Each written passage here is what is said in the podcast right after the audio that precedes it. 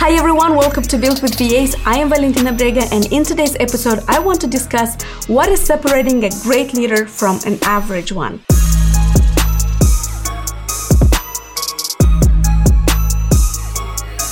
Now, when it comes to crushing it in business, there are traits that set apart the successful entrepreneurs from the merely competent ones. And of course, hard work, perseverance, strong vision, they're all important. But one of the most important factors is a willingness to do business differently than the norm. So what does that mean?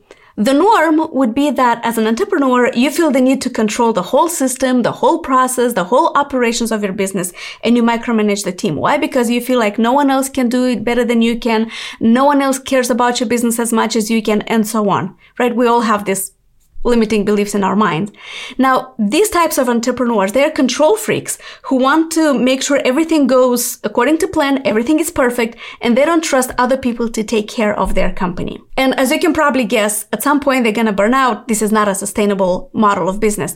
Now, what do successful people do? Successful people, they look at work differently. They know they're not good at everything and they can't do everything on their own. So they need a lot of help. And so they learn how to delegate the tasks they're not good at to other people people who actually shine at it. So successful people recognize the power of leveraging the time and the skills of other people. And why do they do that? Because building a strong team not only frees up their own time and energy, but also allows them to focus on their own strengths, which are unique, their own responsibilities, and that can lead to better productivity, more creativity, and a lot more profits. So to make it short, what do successful people do? They delegate. But how? how they delegate.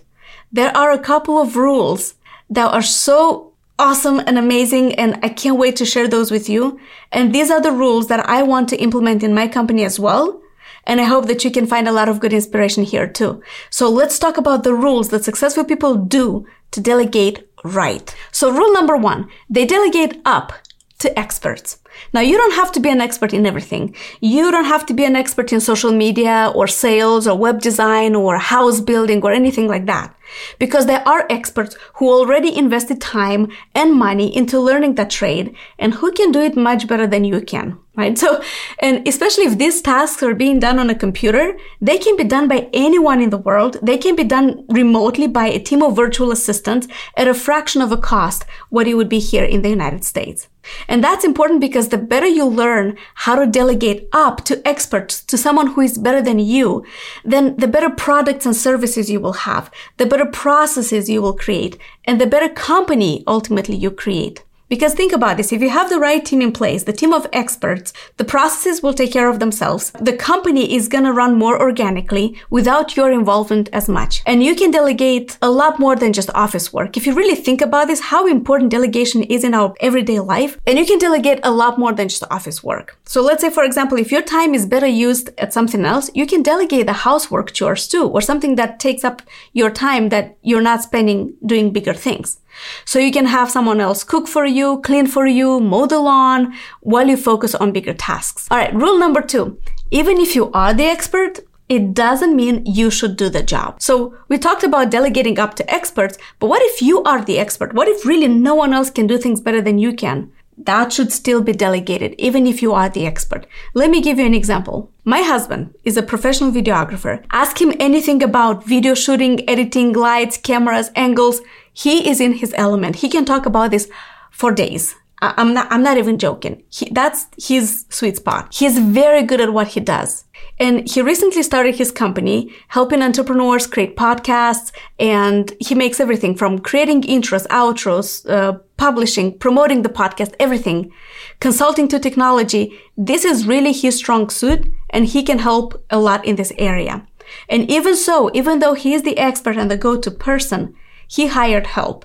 Why? Because he's running a company and the company needs him to be in a different position than working on video editing all day. Even though he could probably do it much faster than the people he hired or the people that is working with him in his company. Again, the reason for that is because his attention is better used elsewhere.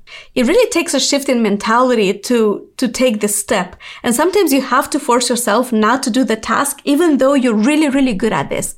But really let go of the vine and trust others. I know it's easier said than done. I'm struggling with this myself too sometimes. But I understand that if I want to grow at the pace I want to grow, then I have to trust other people. I can't do it alone. I can't do it by myself.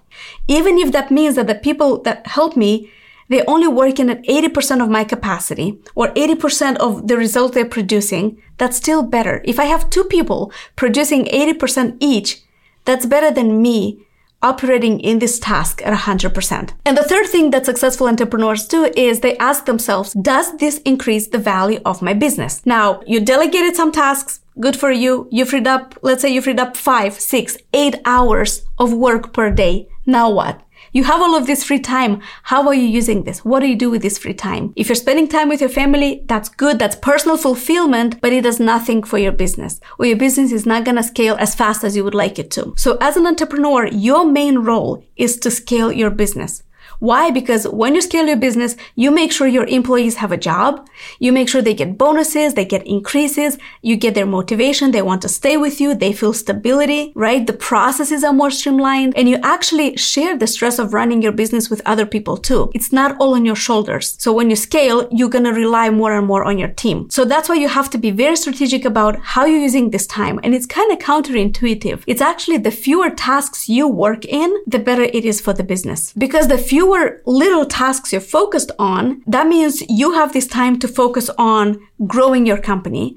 And then that ensures the company's success.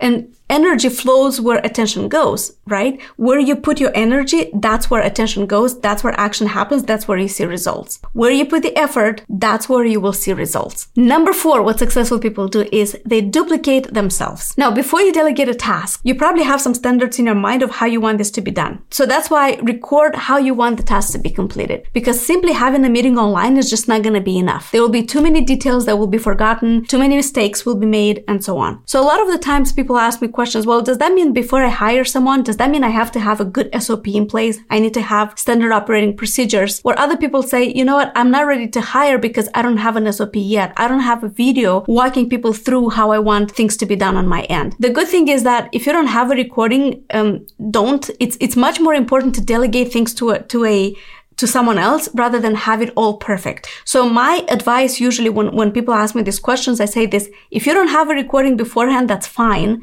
When you meet with a new assistant online, you're going to record that meeting. You're going to have a, a, a training with them anyways, right? You're going to walk them through your whole process of how you want things to be done. So record that session instead and then show how something is done, and keep that recording in a central place where it can be easily found. And then that's not enough to just have the recording. What's also very important is test the knowledge periodically. Have role plays if this is a cold call. Ask questions from the training. Give feedback. Be involved and so on. And yes, it does take some time initially until you get your assistant up to speed, but it's going to free up so much of your time later on. So a lot of people think that delegation is hire and forget. It's not that simple. It actually takes time to initially bring someone on board. But once you do it right, this is where the magic happens. You duplicate yourself and then you feel better about trusting that person with an important project because you've trained them up to your standards, right? You tested their knowledge multiple times. You've given them feedback. They showing you little by little that they can do the tasks that you want them to do up to your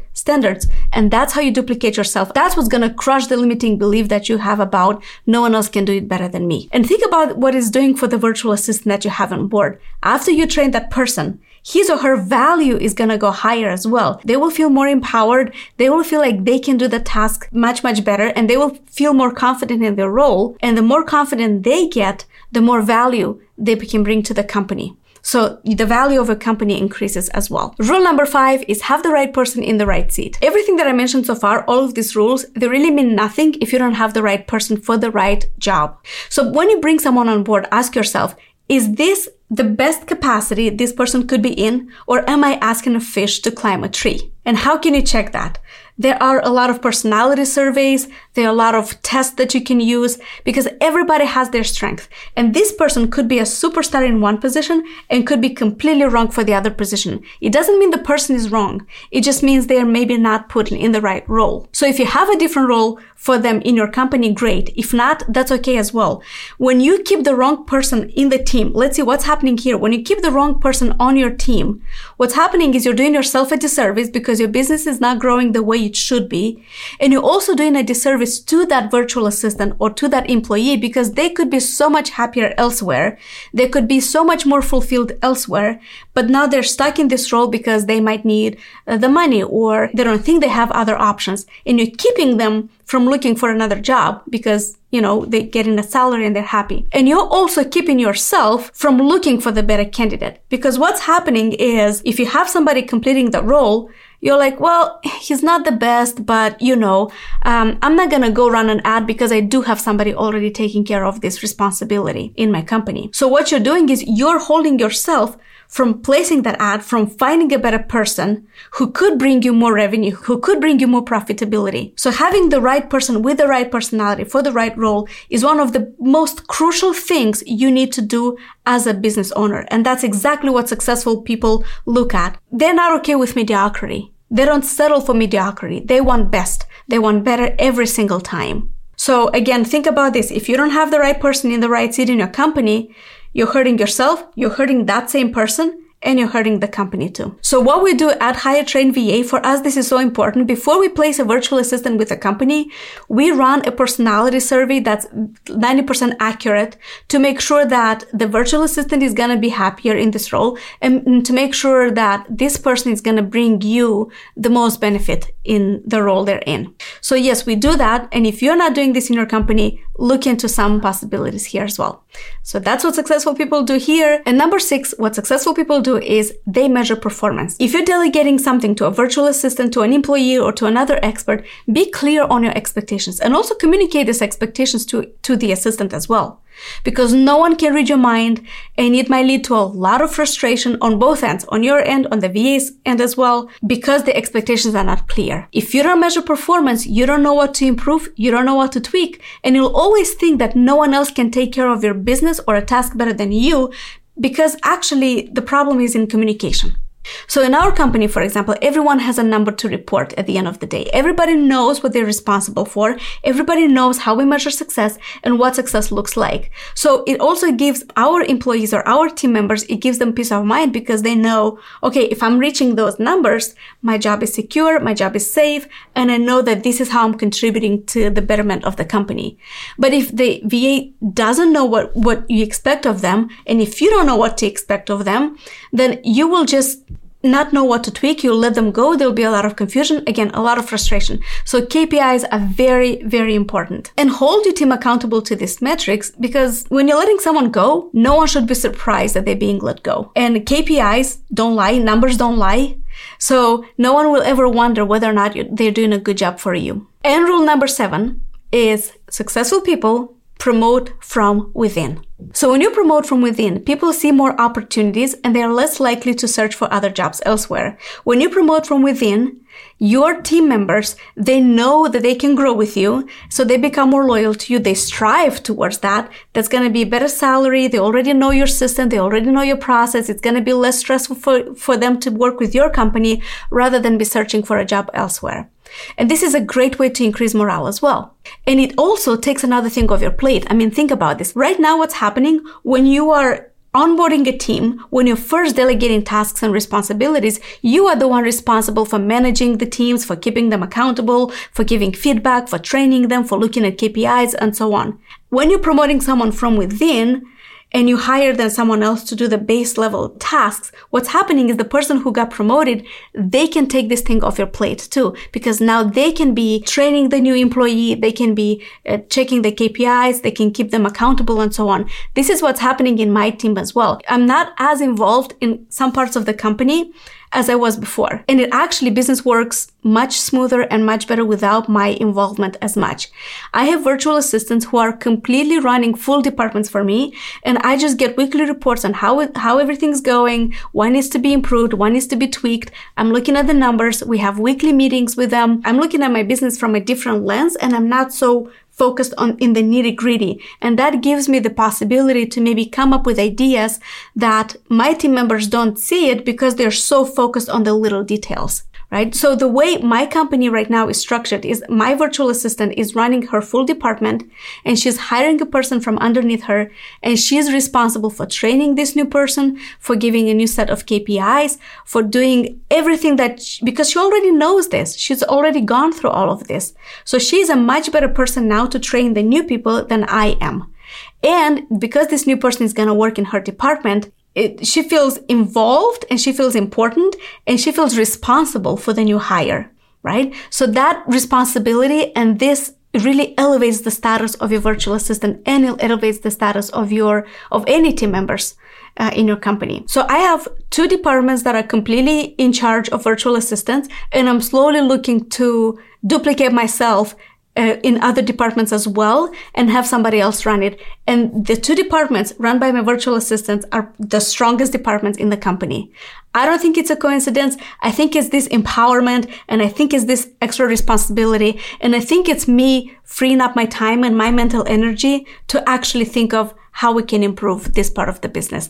So if you're not doing this, really consider doing this in your company. So that's why successful people, how they're different from the merely competent one. It's good to be competent. It's good to be smart. You have to be smart, but that's just not enough. To be successful, you also have to be wise. You have to leverage, you have to delegate, you have to find good people around you and don't settle for mediocrity. Another thing why, why you shouldn't settle for mediocrity is because when you accept mediocrity in your company, you're actually punishing the A players in your team. They'll be like, look, I work hard. I bring results. I'm afraid to lose my job. So maybe I shouldn't be worried. Maybe I shouldn't worry about this as much because you're clearly tolerating this mediocre behavior or this subpar result. So maybe why am I stressing out? Maybe I should I shouldn't stress out about this either. So you you get what you tolerate. Your business is as good as what you tolerate. So if you tolerate mediocrity, it's going to be an average business. If you're always looking to find better people, to leverage more skills, to leverage your, their time more, to delegate up, to delegate better, then that's what's going to set you apart. The difference between a great leader and an average leader is that the great leader delegates better. And if you're looking what on, on, ways how to delegate better, if you're looking to hire virtual assistants, get on a call with me, get on a call with my team. I would love to see where your business is right now and what we can do and how we can give you the right people in the right seat, people who follow all of these rules that I just mentioned right now to make sure that your business is as successful as it can be. That's all I had for today. I hope you got a lot of good stuff out of this. I'll see you next week.